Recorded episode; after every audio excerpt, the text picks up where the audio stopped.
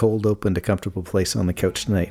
Robin and I just want to acknowledge what's going on in the world today, and we hope you're doing well and staying safe. Uh, we don't want to dwell on the situation. We just want to provide some entertainment and distraction. But uh, yeah, we wish everyone health and safety.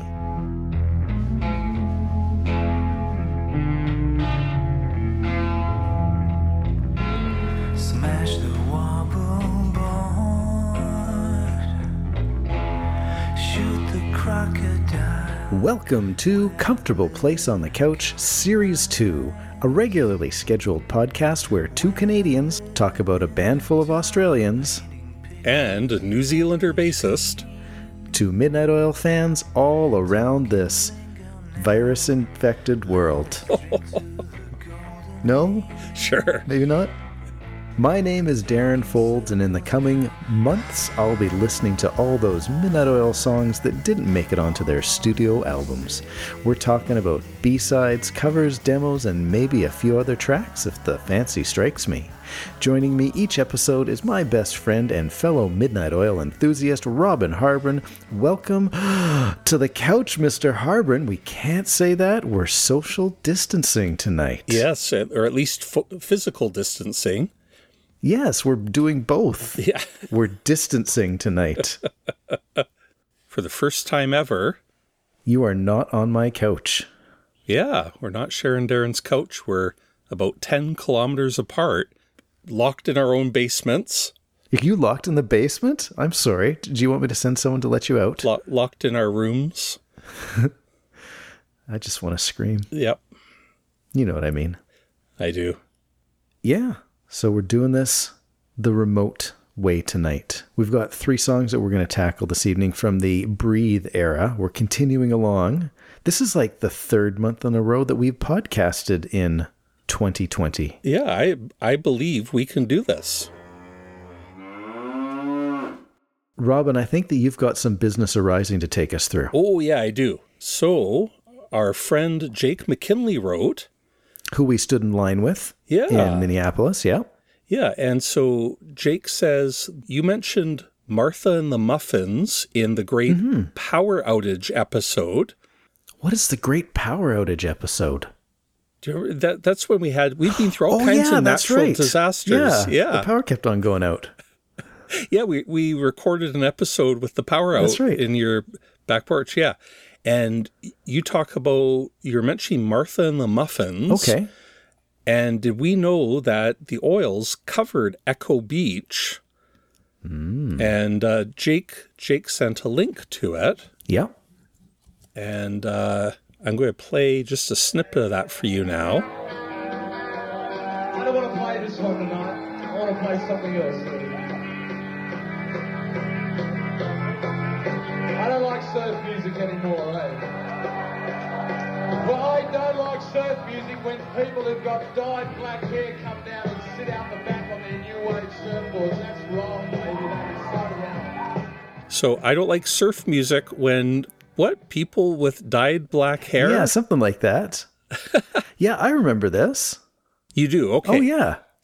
Yeah. So I guess we're we're curious if anybody knows the story. Does that mean he doesn't like the muffins themselves? Did the muffins Oh. offend Pete? I don't know. But they covered Echo Beach? Yeah. Well, you know, if- it's almost like Jake is looking into the future, at least as far as comfortable place on the couch goes. Oh, But let's not give away anything. We won't give that away. No. Yes. Because I, because I don't even know what you're talking about. Uh, well, you know how we talk in the intro about the B sides and demos and Yeah. covers? Yeah. Well, we've done a few covers already that have been part of, you know, like that have been on on B sides or other kind of I don't want to say official releases, but there's other covers that weren't as widespread. Like this Yeah. one. Yeah. Like this one. Okay. yeah, you know, maybe the fancy will strike. Well, the, okay. Well, that's cool. Yeah. Okay, so so if anybody does know the story about Pete's rant at the beginning of Mm-hmm.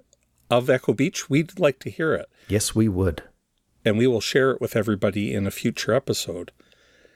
Jake was also wondering we were talking about ICU last month, Yes. and we were talking about that drumming. Yeah. Now, Jake was wondering about that as well, but Bjorn Bloomquist Oh, yeah. says that Malcolm is the drummer on ICU. He is, eh? Yeah, that's right. In Ah. apparently on, on Discogs, he has the credit. Well, there you So- go. I, I do you remember what I said about the drumming last month? Yeah, he said something like, "Well, he said he was. It certainly is in the pocket or something Yeah. like that." I don't remember exactly what you said, but Yeah. like it was, it was just this kind of simple. Well, not super simple, but this steady drum loop almost. It felt like. Mm-hmm. And it didn't seem that's what, and we were kind of talking. I wonder if that really is Rob, and we were kind of joking about it. Yeah. But yeah, apparently it is Malcolm on the drums for that song. Well, there. You, I hope that wasn't the song that I really liked. Yeah. Well, I think it was. Oh dear. Yeah. okay, so that is the business arising that I can remember. I did a couple little oils projects this month, video related. So just in case I post them on Facebook and the people uh, in the Powder Works, I got like 50 likes and Yeah, stuff. yeah. Uh, so one is I was going through old, I was cleaning up old video on my phone. And in 2017, when we went to the Oils concerts, mm-hmm. I made some clips, right? And we, I put some of those up on YouTube. But I found a close up of Bones playing Beds Are Burning. Mm-hmm. And so I kind of cleaned that up and upload that to my channel. And Bones was just hitting all of the eighth notes. Yeah. I like those eighth notes, as you know. Yeah. And that bass line has some interesting chromaticism to it. Like the bass line's related to uh, like Peter Gunn Yeah. and stuff, right? Yep. Uh, for Beds Are Burning. And it's just neat to see him very up close actually playing it. And somebody could figure out exactly what he's playing. Like to me, it's not entirely obvious what some of those passing notes are because they're between, you know, they're not on the scale. They're they're not diatonic notes, Darren. What? Right. Sure. Yeah. Maybe they're It's Dorian. Psalms in E. Yeah. Anyway, okay, we don't have to get too into that. Cool. And Yeah, what was the other one? I don't recall off the top of my head. the video for Land. Oh, yeah, that was fantastic. Yeah. So did we know that existed? I don't think we talked about it ever before. We didn't know. I don't think so. Yeah. So there's this really cool video for there's the oil song that was Red Indian. And then in 93, they were here in Canada and they teamed up with Daniel Lanois, Tragically Hip, Hothouse Flowers. Yep. so we've talked about the song before, but they went into the studio in Calgary apparently mm-hmm. in '93 to record the, a new version of Land. And did we mention that the credits for that written by Moginie Hirst Garrett slash Gord Downie hmm. slash Daniel Lanois mm-hmm. slash The Tragically Hip recorded and mixed in Calgary in 1993. Oh, a- anyway, this video has a whole bunch of footage from them both in the studio and a live performance of Land where everybody's on stage. So it's awesome, except the video that was on YouTube had some pretty glitchy sound. There were a number of times where the sound dropped out and a really big pop, and it was really annoying. I was like, I can fix this. So I ripped the video from YouTube and I added the official, like a clean Yeah, yeah. recording of the sound and uploaded it again. Anyway, both of those, if you grab YouTube and search for Macbeth PSW. That's M A C B T H P S W, and that's my one of my channels Yeah. where I dump dump music stuff on there. And those are the last two videos on there. And yeah, like I don't want to get like all goo goo about it, but it was almost magical just seeing Gord and Pete doing their thing together. Like it was, Yeah. it was a really cool thing to see. Yeah, it's so cool to see them on stage together. And there's a very brief clip at the beginning of Pete and Gord sitting down on the floor together, Mm-hmm. almost certainly writing the lyrics for this, like the tweaks that they made to the lyrics. Uh, so it's just neat to see the two of them collaborating like that. Yeah. Really cool. Probably of particular interest to Canadian Oils fans, but yeah, Yes. everyone should should take a look at it. yeah. Okay, I'm really done now. All right. So, today we are going to be listening to Smash the Wobbleboard, Kingdom of Flaunt, and the band played Waltzing Matilda. Or should I say, and, and the band played Waltzing Matilda. That's right. So, uh, I propose, because interesting collection of tunes for tonight. We've got an instrumental, we've got a cover, and we've got an original B side. And so I suggest we start with And the Band Played Waltzing Matilda, then do Kingdom of Flaunt, and then hit Smash the Ball. The bobble board, smash the wobble board last. Yeah, that sounds good to me. They give me a tin hat and they gave me a gun and they sent me away to the war. And the band played waltzing Matilda as the ship pulled away from the quay. Above all the fears, flag waving and tears. We sailed off to Gallipoli. And the band played Waltzing Matilda. This is a cover of an Eric Bogle, Bogle song. Yes. You know how to pronounce his last name? Uh, No. From 1996, and it was on uh, the backside of uh, "Surfs Up Tonight" single, the a European version. So I think it is a Yeah. rare, rare version, um, not included on Chico or on Lassiter's Gold. yeah, yeah. I was surprised it wasn't in the tank there. Yeah, not on the tank. Um, so the main question that I think that we should discuss on this one is why do you figure the oils chose to cover this particular song? Because we don't need to get in, we don't need to dive deep into the lyrics because they're not their lyrics. Um, we might want to talk a little bit about their the recording of the song that they have, but it's it's a live recording, so there's not much to it in in that respect. But maybe we can talk about why why they were why they decided to cover this. Well, yeah. So let's talk about the song a little bit more like the original. Mm-hmm. So, as you said, Eric Bogle uh, wrote this in 1971, and he's Scottish born, but immigrated to Australia. Mm-hmm. Okay, I, if I can just read Wikipedia's intro on it. Yeah. The song describes war as futile and gruesome while criticizing those who seek to glorify it. This is exemplified in the psalm by the account of a young Australian serviceman who is maimed during the G- Gallipoli. Is mm-hmm. that how? Yep. Yeah, Gallipoli campaign of the First World War. As the years pass, he notes the death of other veterans, while the younger generation becomes apathetic to the veterans and their because mm-hmm. At its conclusion, the song incorporates the melody in a few lines of lyrics from the 1895 song Waltzing Matilda by Australian poet Banjo Paterson. As for why they would choose this, well, this seems to be an absolute classic of Australian Sure. appar- uh, of Australian music. Apparently, the APRA voted this as one of the top 30 Australian songs of all time. So culturally significant Yes. and topically relevant for a band Yeah. such as the Oils. Yeah, the oils have certainly touched on. Well, this this is made for the oils, really, isn't Yeah, it? Between right. all the all the subject matter, and I didn't realize how co- this song is covered by so many bands. Oh yeah, for sure.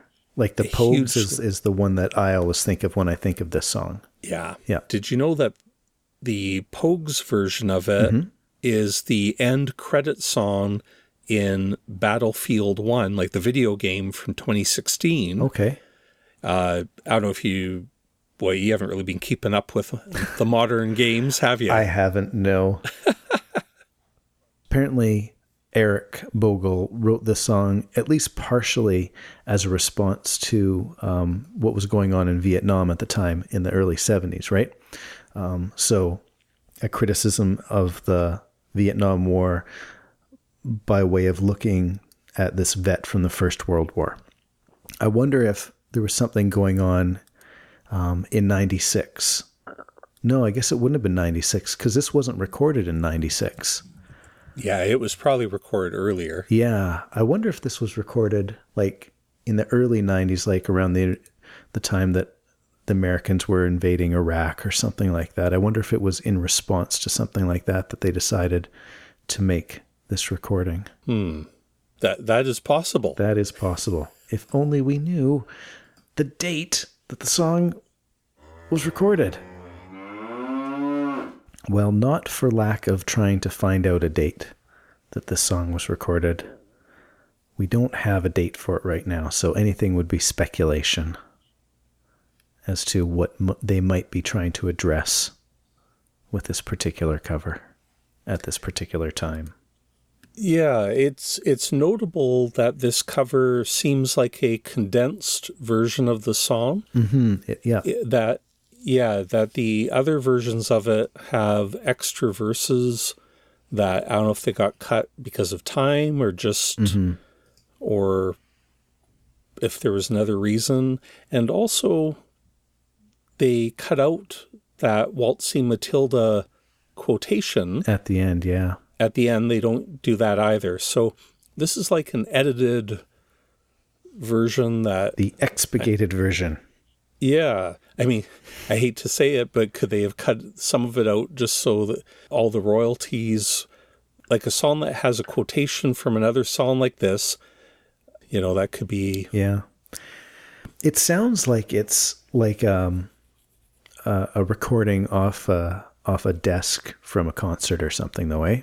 Like, oh yeah Like it's not something they went into the studio to record and release. yeah yeah def definitely a live Yeah. a live recording of it Just one thing that I was thinking about though today, as as I was just reading up a little bit about the song itself and then the Gallipoli campaign. Um, I knew a little bit about it from the past um, because of this song and the oils connection with it, and also because I spent like just a little bit of time in Turkey when um, I was going to school Yeah. in '97, just like a month. And so I like Turkey. Turkey was a wonderful place to be, and I, I enjoyed it when I was there in the late '90s. But um, just the connection with Anzac Day, of course. Um, this is kind of where uh, the Australians and the New Zealanders, uh, the two countries, kind of there was this this coalescing of a national identity that kind of happened um, through this campaign. You know, no longer are we just um, what we called colonies of the crown, right? Yeah, but we're we're kind of earning our own at this point. Um, yeah and of course, they're doing they're doing their own thing here it's yeah, not that's right. not just under under orders from Yeah, the UK. Yeah. yeah, yeah. Um, you know, just kind of proving themselves as nations, even though they kind of were doing things under the orders of the UK, but proving themselves as nations for sure. And so we get Anzac Day out of this. And as we're recording in early April of 2020, Anzac Day is coming up towards the end of the month in a few weeks. Yeah. So I don't know. Just something I, I noticed. I, I never know exactly when Anzac Day falls on the calendar, although I every once in a while, oh yeah, it was Anzac Day last week or something like that. Or that one bakery in our town that makes the Anzac cookies. It's like, oh, must be near Anzac Day. Yeah, it's uh, April 25 this year. Yeah. Or every, I guess every year. Yeah. It probably doesn't follow the moon pattern or, or whatever of, 12 days after the last full moon in March. Yeah. Yeah. Whatever. yeah, no, yes, it's always April 25. Yeah. So, and the band played Waltzing Matilda. Any thoughts on uh, the actual recording of it? Yeah, it, it's just a simple acoustic guitar, so we could guess that's, you know, Martin uh, Yeah. or Jim. Um, it's hard to tell if there is bass at all in the recording. It might just be the bottom end of the guitar. of the acoustic guitar. Uh, but yeah, it's Pete singing. Uh, Rob joins in Yep. uh, on harmonies. Yep. Some nice harmonies. Yeah, and a little bit of percussion there. Yeah, nothing too much of note, eh? Yeah. No, no beat. Just uh, yeah, and that's it. And it's just yeah, some nice harmonies, and uh, it's well done. Yep. as a little um yeah you gotta wonder if that was a closer or just a little break mid-set Yeah. or Was it even what. possible that maybe they were playing on Anzac Day one year and they decided, hey, yeah this is an appropriate song to play? that sounds very likely And so there we have it. Yeah. And the band played Waltzing Matilda. Up next, Jim going crazy with guitar pedals.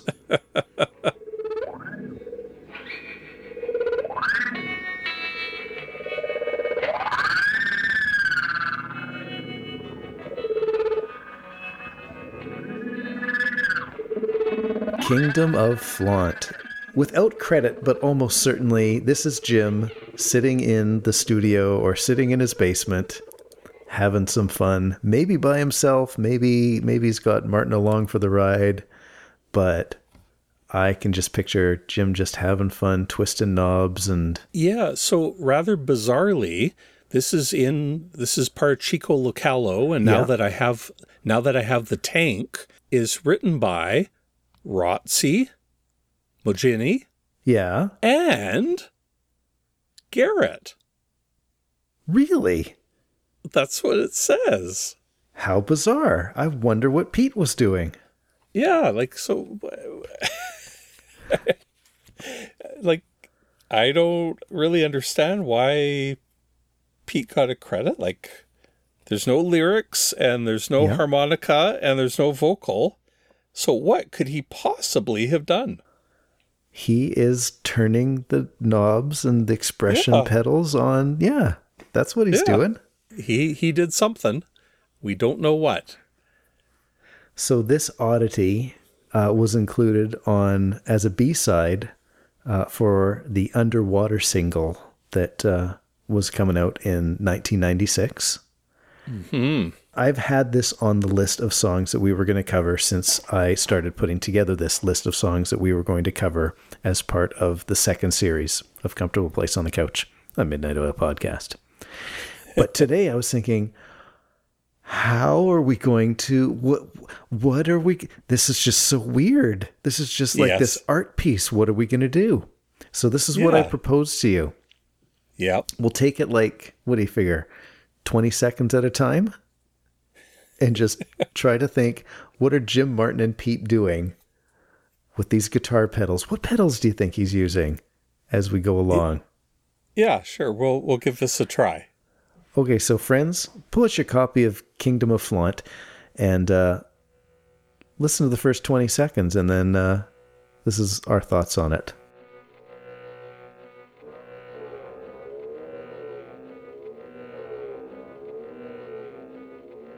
Okay, there's there's a couple guitars happening there. I was thinking, okay, maybe Jim's layering things, but okay, Martin's in the room with them. Yeah, it could be the two of them, and it's this is like a drone song, mm-hmm. and appropriately, this is in B. Those notes are B, and like all of Breathe. Oh, wait, Yeah. did, did we say that these are more Breathe era B sides? Yes. Did we say that I today? think we did, but we should. Let's say it Yeah. again. These are some Breathe era B sides, and like so much of Breathe, and even last episode, we brought up the key of B Mm-hmm. being super important to breathe. Yes. This is in B again. So Droning away. droning away.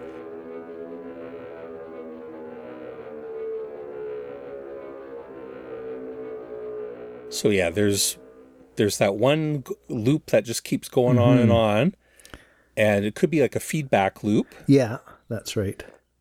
And then the other one, there's somebody droning away, I guess, on the low string of a guitar. Yeah, just it seems like kind of rises and falls a little bit Yeah. as we're going along. Yeah, so actually I thought it was interesting that you said, yeah, this is in B. Is it really? I have Yeah. okay, I guess I guess you're playing some note, but to me it sounds like it's just kind of wavering up and down and slowly climbing and slowly dropping. Well, yeah, it's those two notes that, I mean, it's just a drone, so it doesn't really give enough context to know for sure what key. But those that those Yep. two notes that keep pulsing, those are B. Let's finish off the first minute.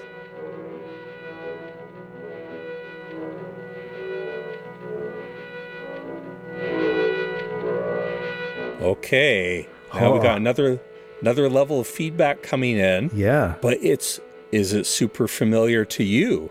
Have you heard that feedback? Yes. As soon as, as I listened to it on my phone, it's like, yes, I remember walking earlier this weekend and hitting that. And that is straight off of Breathe. Um, Yes.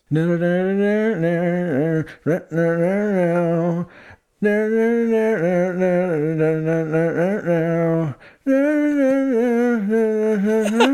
know what I'm saying? Because you know the song, so you know what I'm trying to get to.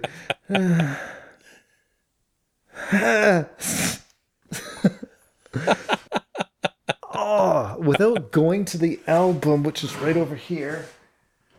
Oh, because Breathe is like the one album I don't actually have on vinyl within reach. Well, it's it's sins of omission. of course it's Sins of Omission. Yeah, and let let let's play the intro to Sins of Omission. Okay. It's moody. I'm just listening.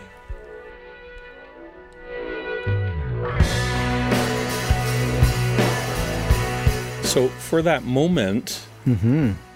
it probably Jim recorded Flaunt and then lifted a piece out of it Yeah. that got put into sins of omission but i'm not certain of that to me there it's like that part is identical but according to the credits for kingdom of flaunt jim was the engineer on kingdom of flaunt in Yeah. 97 at darling harbor studios Okay. and sins of omission was recorded there in 96 Wait a second. You can't say that Kingdom of Flaunt was. Kingdom of Flaunt, according to the liner notes from the tank, which we've already established are full of mistakes. yeah, but apparently it was recorded by Jim, Yep. so it was probably after the Breathe sessions. Possibly. Sure.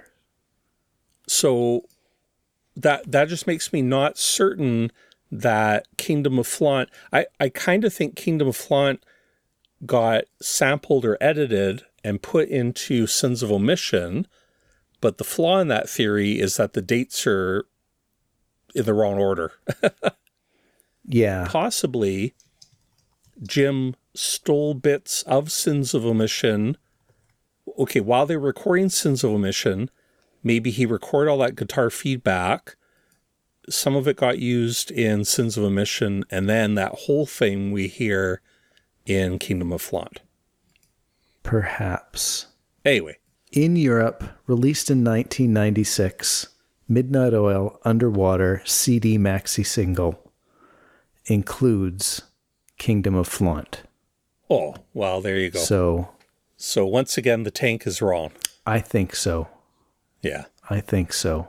Well, okay, that's that's fine. So basically, I am certain that Kingdom of Flaunt and Sins of Omission are sharing some audio here. Yeah. And Yeah. so that's kind of neat Yeah. that we're hearing Oh, yeah, for sure. a little bit of the same song overlapping. Yeah, because it's it's so difficult when you're creating feedback in this in this way to recreate that feedback identically. So Yeah. like when I listened to Kingdom of Flaunt, even though I didn't pinpoint it to Sins of Omission, it's like, yeah, yeah, I recognize this from the intro to one of the songs on Breathe.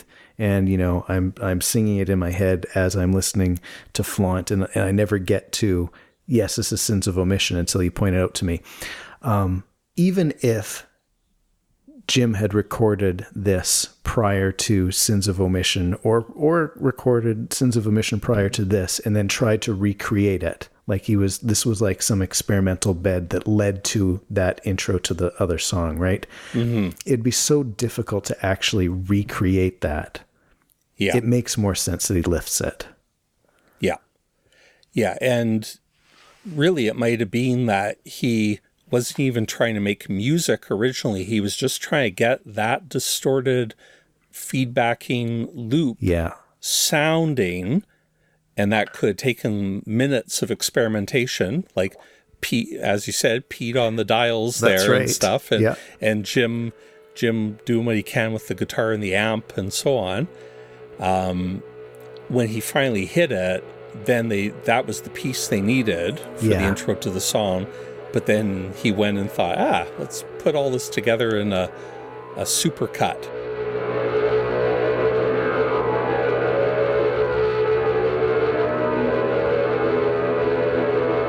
All right, that low voice is in there again, sliding Yeah, around. it's, it's still going around and it's it's slowly building and slowly building and and because I know the song well enough, I'm just waiting for the drums to drop on it, but it's just Yes. extending the tension as I'm waiting.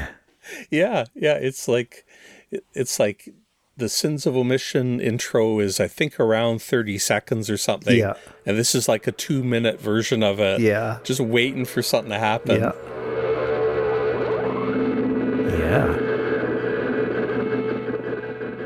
Okay, we're up to two minutes now. And a few different things happening on this one, a few new additions.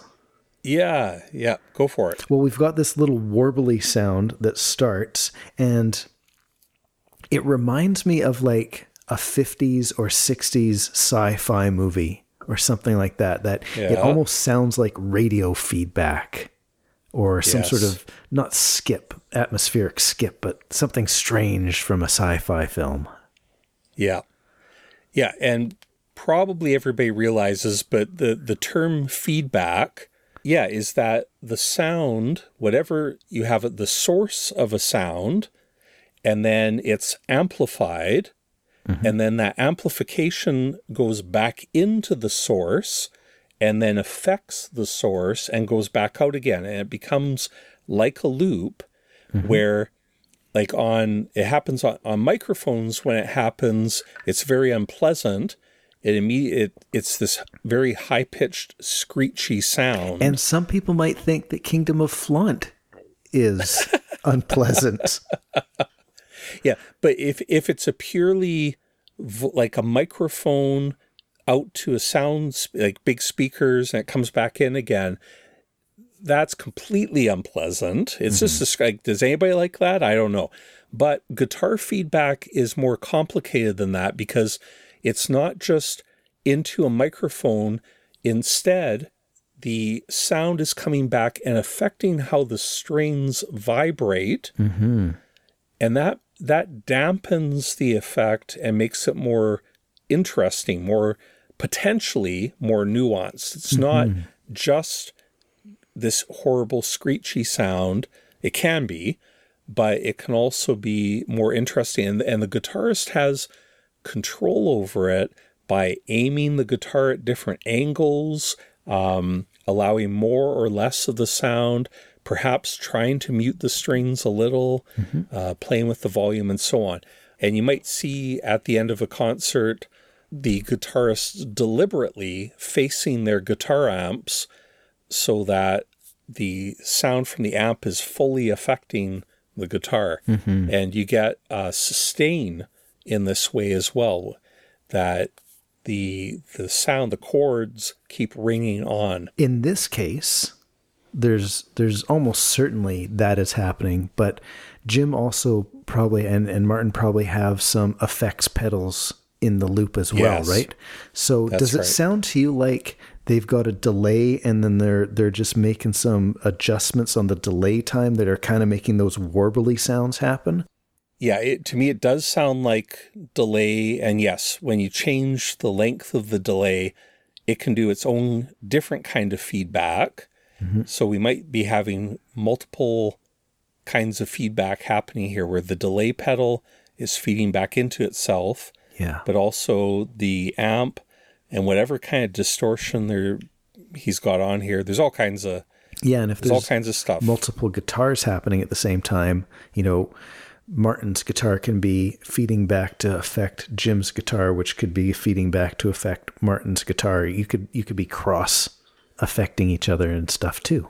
Yeah, yeah. If they're playing, if they are doing both live at the Mm-hmm. same time, uh, that's right. Yep. We don't know that, but it could be. Could be. Let's listen to 20 more seconds. Yes. Actually, you know what?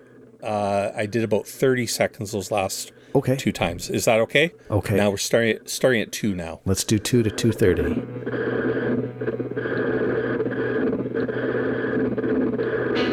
That was mostly a more noisy kind of segment. Mm-hmm.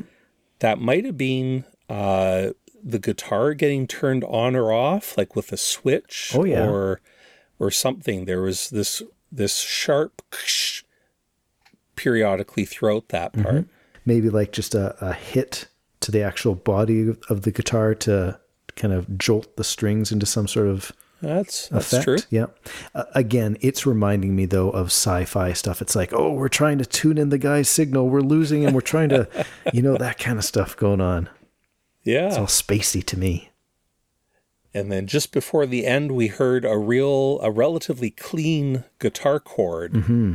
uh, or at least relatively defined, not clean. Right. There's a lot of distortion on it, but but it was defined instead of being so spacey.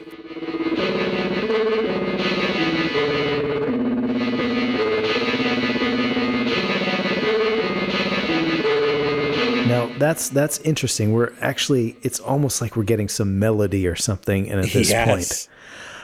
Now, do you suspect that whoever's achieving that sound, that melodic up and down kind of thing, do you suspect that they're not actually picking the strings, but maybe they're just changing their fretting as as the feedback is happening? Well, the the notes are fairly well defined. They don't sound like they're sliding so much to me. Um, although it is a fretted instrument, so you can only. But I'm not hearing the semitones between each of those steps. Right. So I would think that they're being played individually. Okay. Yeah. T- to me, I, I was thinking, yeah, maybe they're just like just kind of bringing it up to the different frets because you don't get that that attack. Like you do hear the attack as the new note sounds, but it, it doesn't sound to me like the attack of a pluck string. But I don't Oh, know. yeah. Yeah. Yeah, no, it, yeah, you, you could be right. Who knows? It's all Who space, man. It is space.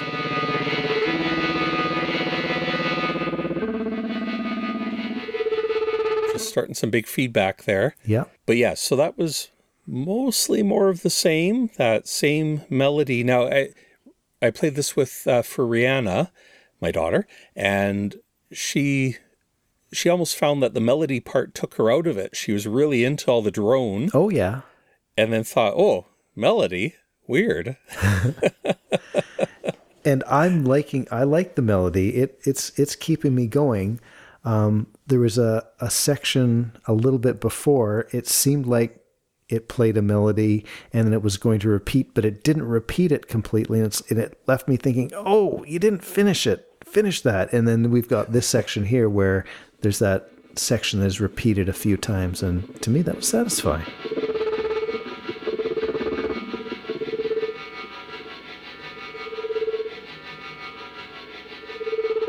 So now there's this shimmery guitar in there, mm-hmm. shimmering away. Mm-hmm. And in the background, there's the that drone is still happening, but it's not nearly as nasal and as chainsaw-y as we had at the beginning. It's just really quiet in the background and and light and almost hypnotic to me. Okay, yeah. Well, I wonder if that's what I meant by, By the, the shimmery. shimmery, okay, could be, yeah. Yeah, that. Right. So I don't know if it's one making way for the other or if it's a changing effect. Hmm. But yes, the the main drone, what I was calling the drone, which is kind of the two note thing, Yep. has really dropped away, and there's now this shimmery thing. But I don't know if that was the same guitar changed. It's probably a different a different track, Sure. but I don't know that for sure. How far in are we at this point? Oh, when will it end?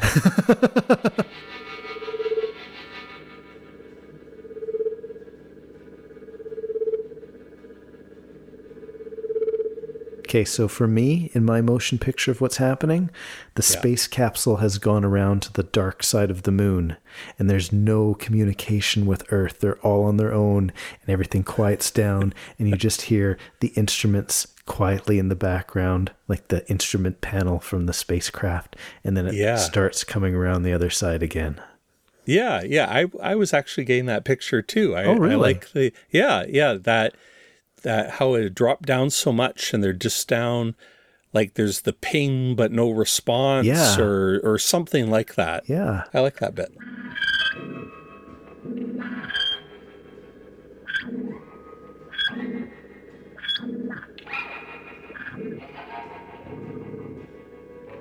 So that's kind of the slidey, squeaky, scra- scrapey Yeah.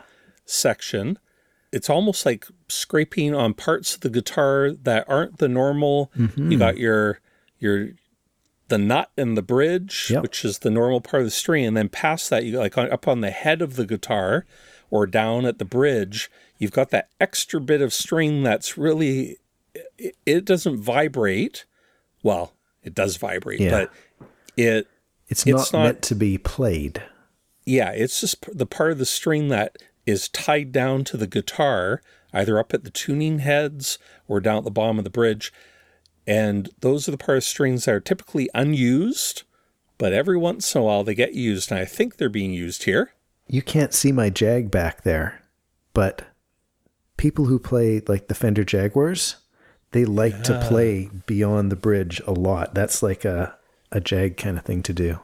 Yeah, because uh, isn't the bridge like it's extra long? Yeah, do you want me to grab it? the listeners won't be able to hear it, but it's extra long and it also seems to be more musical, like as if it's tuned. Is it on purpose? It's mathematically. Hmm. Music is based on physics, like the actual vibrations. There's mm-hmm. physics, and the length of the and the tightness of the string affect the pitch of it. And there's something about the Jags where it seems that it's more musical. The amount mm-hmm. The the distance there's a better correlation between that bridge area and the main string okay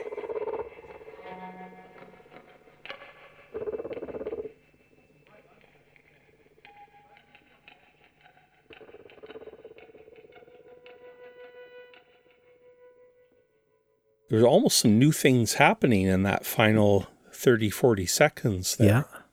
Uh, does it sound like spring reverb to you? Yeah, I did hear some spring reverb, but there was something almost uh, new uh, melodically as well. Okay, yeah. In the background, there's kind of like that spaghetti western kind of descending guitar, but it's quite quiet under the noise, Yeah. under the Sure. louder things. Yeah, interesting that you call it spaghetti western because often that type of sound is very similar to surf music. The Jags are often used for those kind of things. Now, do we know if Jim or Martin were using Jaguars or other like strange offset guitars back in the day? Like when I think of of seeing them playing, I I can't recall seeing them play those type of instruments. Yeah, although surely they've got some Oh, for in the stu- in the studio, right? Yeah. Yeah. But yeah, that's a good point. But it seems very likely a Jag is involved in this song. Guess guess what we're doing while we're under quarantine lockdown we're listening to kingdom of flaunt and trying to understand what all the sounds are being made by Now, is this the one that some people like? This is like the worst Midnight Oil song ever. probably Yeah, it's yeah like this is this is not a midnight oil song this is this is experimentation and playing with sounds and yeah it's released on the back of a single but yeah. this is not going to get radio play No. So why did we talk for this, about this one for like forty minutes? i don't know i don't think that- know That was your fault. You thought this was a good idea. It was totally my fault. I'm sorry. I think tremolo was probably heavily used at some times in that. Yep. Tremolo is maybe the very first guitar effect, well, mm-hmm. after distortion, where the sound, where the volume is just rapidly up and down, up and down, or almost on and off at times. Uh, and sometimes it can be used almost like a delay echo, but it isn't. It's just the sound on or off, but it can give it an echoey effect. And before we leave this song, I just have to say my six year old son has been playing, uh, what is it? I think GameCube or N64, one of my older Nintendo consoles, right down here, right next to me, just sitting there playing like for hours sometimes. Um, and so I was trying to listen to this song this afternoon again. Yeah. And he's this guy sitting there playing his video game, six years old. What's that sound? He says. and then and then he just kind of keeps playing for a while and then he says, Do you like that sound? and then he waits a little bit more. I don't. that was a six year old uh unsolicited yeah, unsolicited review of Kingdom of Flaunt. Do you like that sound? I don't.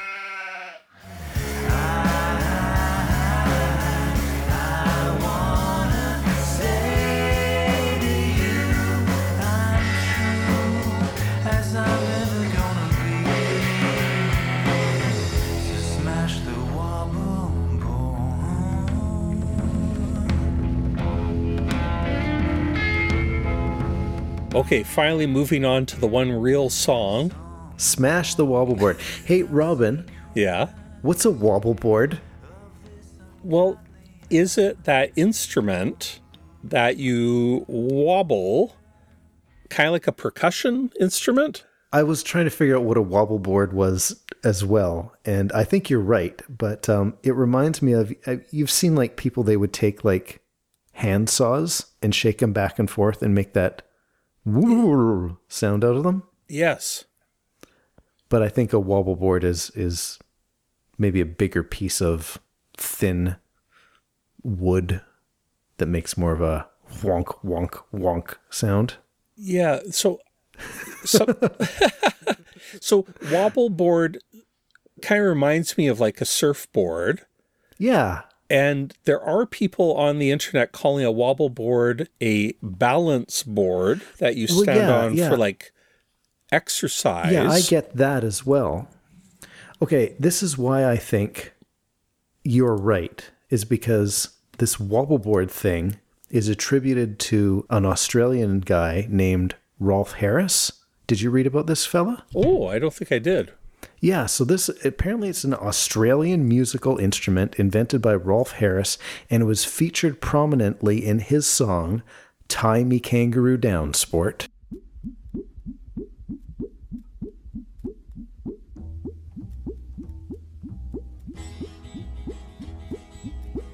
There's an old Australian stockman lying, dying. And he gets himself up onto one elbow and he turns to his mates who are gathered round and he says, Oh, yes, yes. I imagine that that could be the type of wobble board that Jim was talking about in this song. Okay, so Rolf Harris, an Australian entertainer who had a huge fall from grace, so to speak, Yeah, yeah. and so could smash the wobble board. I don't imagine that it has to actually do with his particular fall from grace because I think that only came to light like within the last five or eight years. Like, Okay. obviously, some people knew about it, but he wasn't convicted. Just in case people want to know, um, he was convicted of, of sexual assault from acts that he committed back in the in the seventies. Yeah, from but the but that only came out like I think in in 2014 or something like that, or at Did least the trial was in 2014. But beyond Rolf Harris's involvement in creating the wobble board, I'm just thinking about the whole song "Tie Me Kangaroo Down" sport and stuff like that. What do Australians think? Like you might know a little bit more having lived there for a few years. What do Australians think of songs like that? Like, do they embrace them? or do they kind of cringe a bit now these days with like these it's kind of like the crocodile dundee thing right it's almost become Yeah. like these kind of things almost become a caricature of of Australia or something. surely some people were into it and it was mm-hmm. you know like it was popular but yes i'm sure a large part of australian society or a, a large number of australians would just get sick of all that Yeah. yeah whenever australia became popular in these hokey ways you know mm-hmm. yeah So smash the wobble board. You're listening to this, friends, on on your copy of Chico, a Jim Moginie song, 1996 as well, B side of Underwater as well, featuring lead vocals by Jim Moginie. yeah that's what's neat about it Now, did you realize this back back in the day when you probably first heard this in the in the late 90s, mid late 90s? Did you clue in that this was Jim singing? I don't think I did. Yeah, it it's funny, even though Jim and Pete obviously have very different voices, mm-hmm. there are times where bands I love and listen to a lot, include like Midnight Oil, but other bands mm-hmm. too, where somebody else in the band will take the lead vocal every once in a while. Well, even like uh, Rob taking lead, lead vocals on Sure. Red Sails Yeah. and I don't entirely clue in, and I don't know if Yeah. I, I'm just kind of vocally dumb or, Or are we just so used to Pete singing? We hear a song, we mentally picture Pete singing the song, and so we just take the voice and we just match it to Pete anyway. Our brain does something. Yeah. but yeah, today it was very obvious. I'm like, oh, this is Jim singing, or not just today. I mean, this week Yeah. when I listened to it, I was like, oh yeah, this is Jim.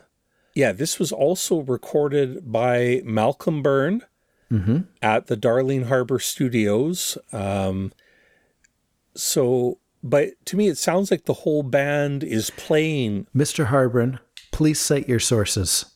Oh, according to the Chico Localo again. Okay. Yep. Yeah, okay, I, good. Just I, I know what we think of the tank credits, but there must be a snippet Oh, yeah. of truth in there. I, I, I, I don't actually doubt that as well. You know, this these are all breathe era recordings. Why not? yeah, You've got the whole band together for this. Why not?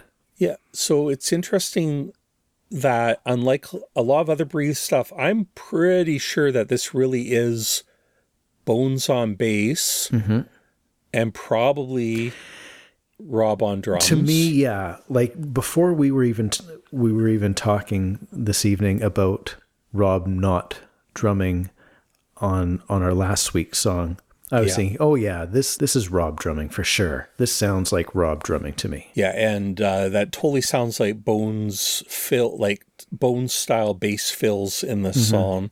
Yeah, so let's go through the song musically if you'd like. Yeah, so th- this one's in E, uh, which is B adjacent. Yeah, when you got to talk about what key everything's on breathe, it all comes back to B.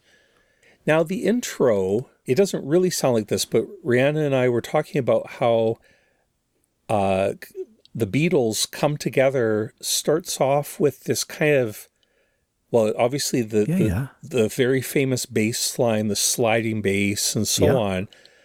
Now, this doesn't have that iconic kind of bass line to it, but it still has a bit of that kind of tension or whatever. Can we call the beginning of Come Together having a lot of tension to it Sure. or, so, or something? It, it, what do you want to call that? Like a before a release, so to speak. yeah, yeah. But both songs have a certain, there's a similar bass tone and something about the percussion and so on. They have a mm-hmm. little bit of a similar feel to them. Yeah, yeah. This this song definitely has that has has something going on in that first verse where you've got the bass and, and the two guitars and of course Jim's vocals. Um, and it's just kind of leading you up to it. It's Yeah. building that anticipation for the point in the chorus where the drums join in and like complete everything. Rob, you complete me. Yeah. So so yeah, it sounds to me like you you are also that same kind of tension or mm-hmm. the whatever. Yeah. The anticipation. the anticipation. So yeah, some some little nice little bass bits in there. Yep. Now, you want to talk about the drums at about 120, I think. Yeah, yeah, I do. So the lack of drums at the beginning, the anticipation that we're feeling waiting for Rob to show up, Yeah. and he does, and he's playing, and then the drums drop out again at the beginning of verse two. So, like, this is tension release, this drums are in, drums are out thing that they're doing with this song. But then they come back in with these real big, deep, I don't want to call them George of the Jungle drums Yeah. because they're not awful in that way. But yeah, these big, deep toms for the second verse there.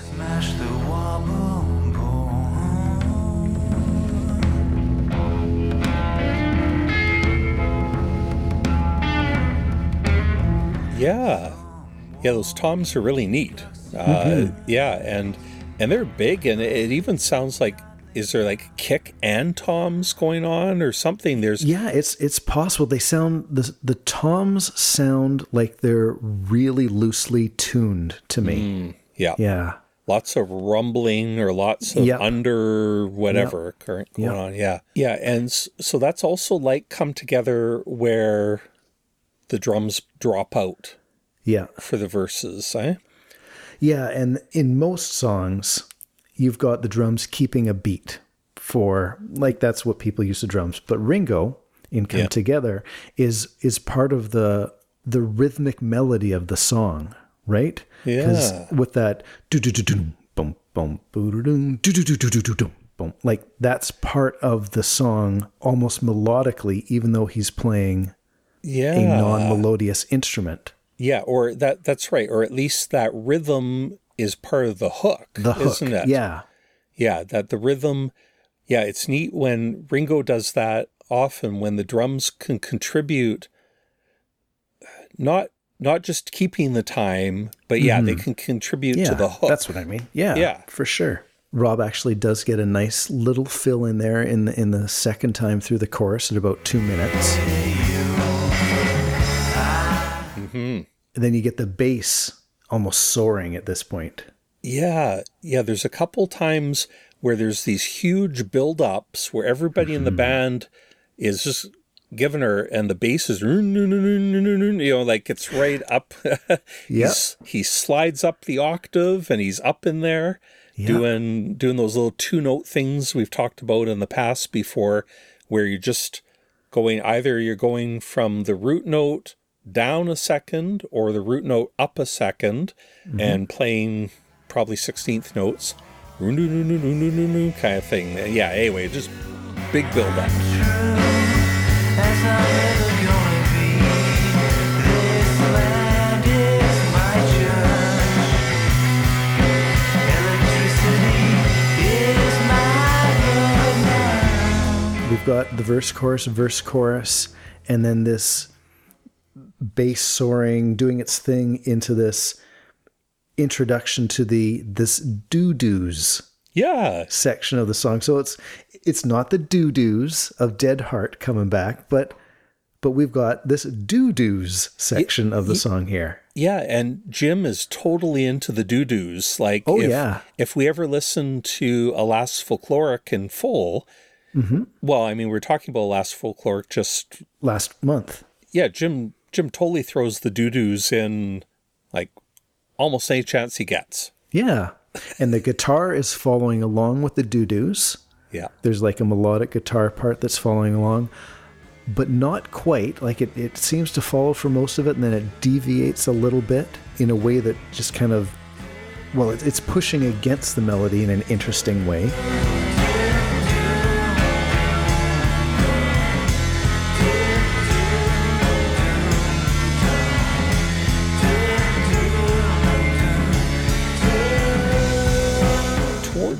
Towards the end of the song there's a mm-hmm. bunch of muted guitar hmm. where we're not really playing chords but we're hitting the strings of the guitar Is this like in the in the jam section towards the last minute? this is about 420 Yeah, so kind of getting into the jam section. Yeah. Now does that muted guitar chuk, chuk, chung, What does mm-hmm. that remind you of? What were you thinking of? I was thinking of Star of Hope.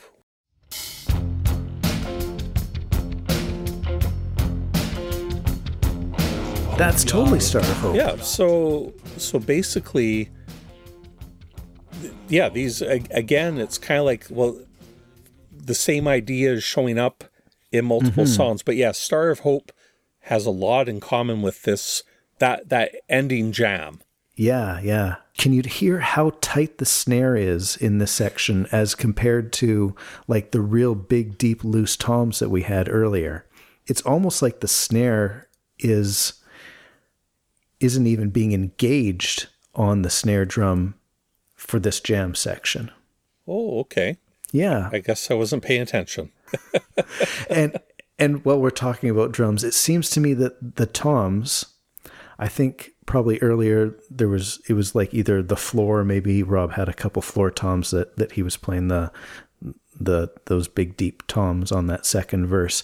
Now I think he's playing up on maybe some rack toms, and it seems to me that they are tuned at least.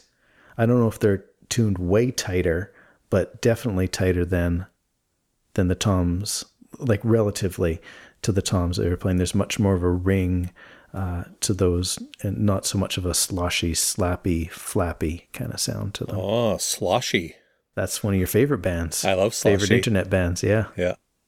yeah. So it's interesting that uh, that you point out Star of Hope and and the and the similarities to Star of Hope because I was thinking, man alive. Of of course this this should be on the B side underwater. This sounds like it belongs on Breathe for sure. Yeah. Yeah, lyrically, I actually found the lyrics online. Mm-hmm. So, smash the wobble board, shoot the crocodile. We're living, Yeah. we're living a compromise. We're living in the dark, painting pictures of English green. Talk in lingo now. Let's drink to the golden age. Talk in circles now. Yeah. This is totally a rejection of something to me, but I'm not. Well, yeah, no, you actually you go ahead now. Okay, well, I wanted to start with the chorus. I want to say to you, I'm true as I'm ever going to be. I'm just going to the chorus because you know that's the section that's repeated. So maybe there's there's something to anchor onto in the chorus to this this part that gets repeated. Yeah. Um, so the question is when Jim says, I want to say to you, I'm true as I'm ever going to be, is, is he saying that he is being true as in being like faithful to this person that he's speaking to?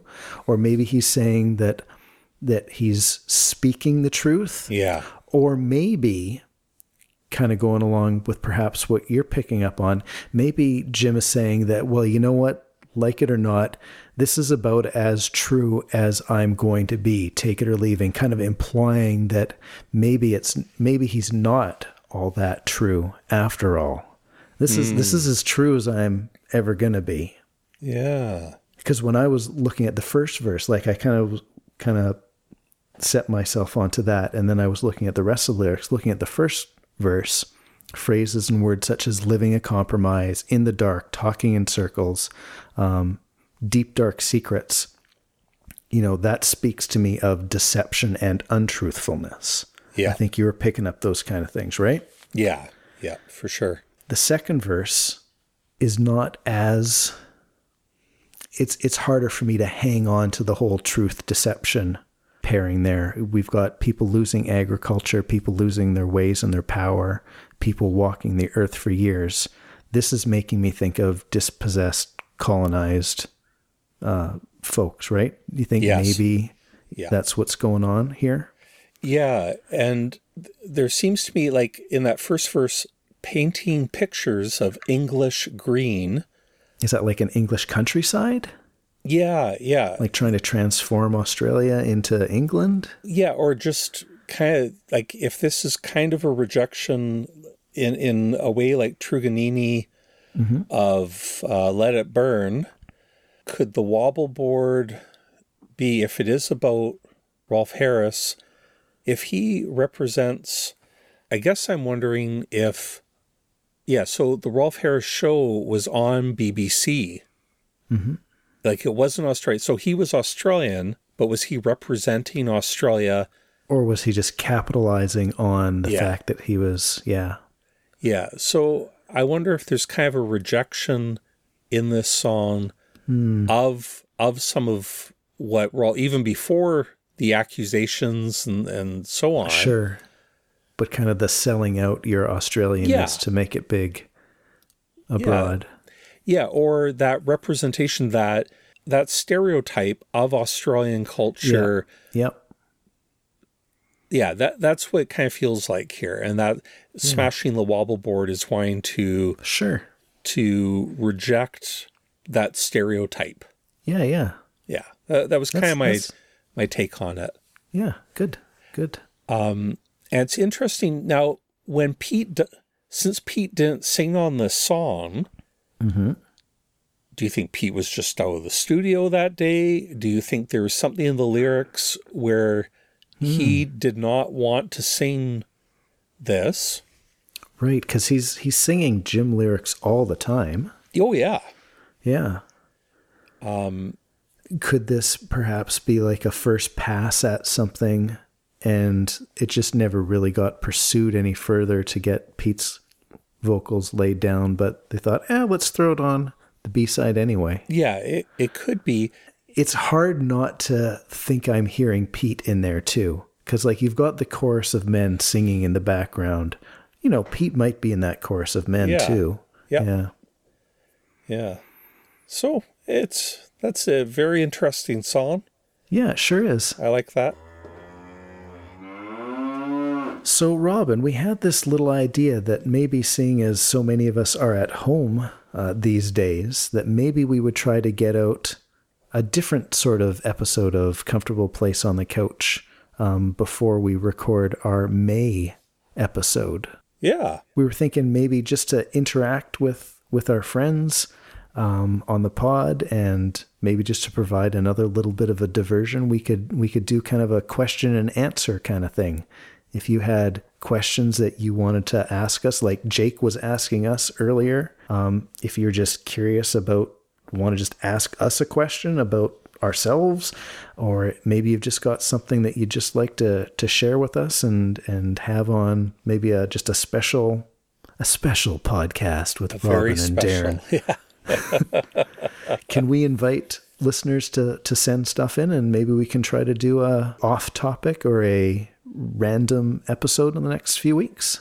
Yeah, yeah, let's do that. So I'll start a thread on the Powder Workers group where people Okay. on Facebook. So, uh, how about we have two ways of people reaching us? If you're on Facebook, go on the Powder Workers group, I assuming you haven't been kicked off. And, um, oh, and, uh, yeah, and I'll start a thread there. So just leave a comment.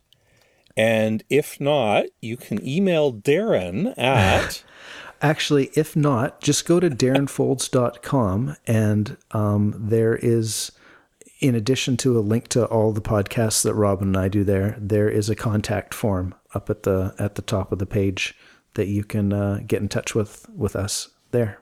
good. Okay, so those are your two ways Facebook or contact form on darrenfolds.com. And yeah, Robin and I will just we'll just sit down for an informal, free flowing thing in the next week or two. Yeah, that sounds good to me. We're assuming anybody wants to ask us anything. And if if nobody does, then Darren and I will Ask each other questions. We'll ask each other dumb questions. All right, and with that, it's time to put the lid back on the tank and say goodnight until next time when we will be listening to some Redneck Wonderland era tunes oh. on Comfortable Place on the Couch, a Midnight Oil podcast. Do you want do you want to know what we're listening to next time? yeah, yeah, tell us. we will be listening to we're going to try to do four songs Four? next time frontier what frontier pub with no beer heaven and earth and devilfish shuffle Wow. do you have suggestion comments hate mail just want to be mentioned on the podcast yes you can send us an email from uh, the website that we mentioned contact form on darrenfolds.com. You can find Robin and us on the Twitters. I'm at Darren Folds, and Robin is. Oh, what do I change it every time, don't I? Yep. Uh, use one of my Twitter handles like Search for Robin Harbin. try 8-bit show and tell or Bedford LVL EXP. You don't have like Robin Harbin on Twitter? No, I kind of lost because I got too many different Twitters and Yeah. Anyway, it's nice to see you, Robin. it's nice to see you too, Darren. It's different not having you in the basement. Yeah, it's kind of sad, but this is working okay. That's right. Do what we gotta do. Yeah. All right. So for Robin Harbin, I'm Darren Folds. Good night. Good night.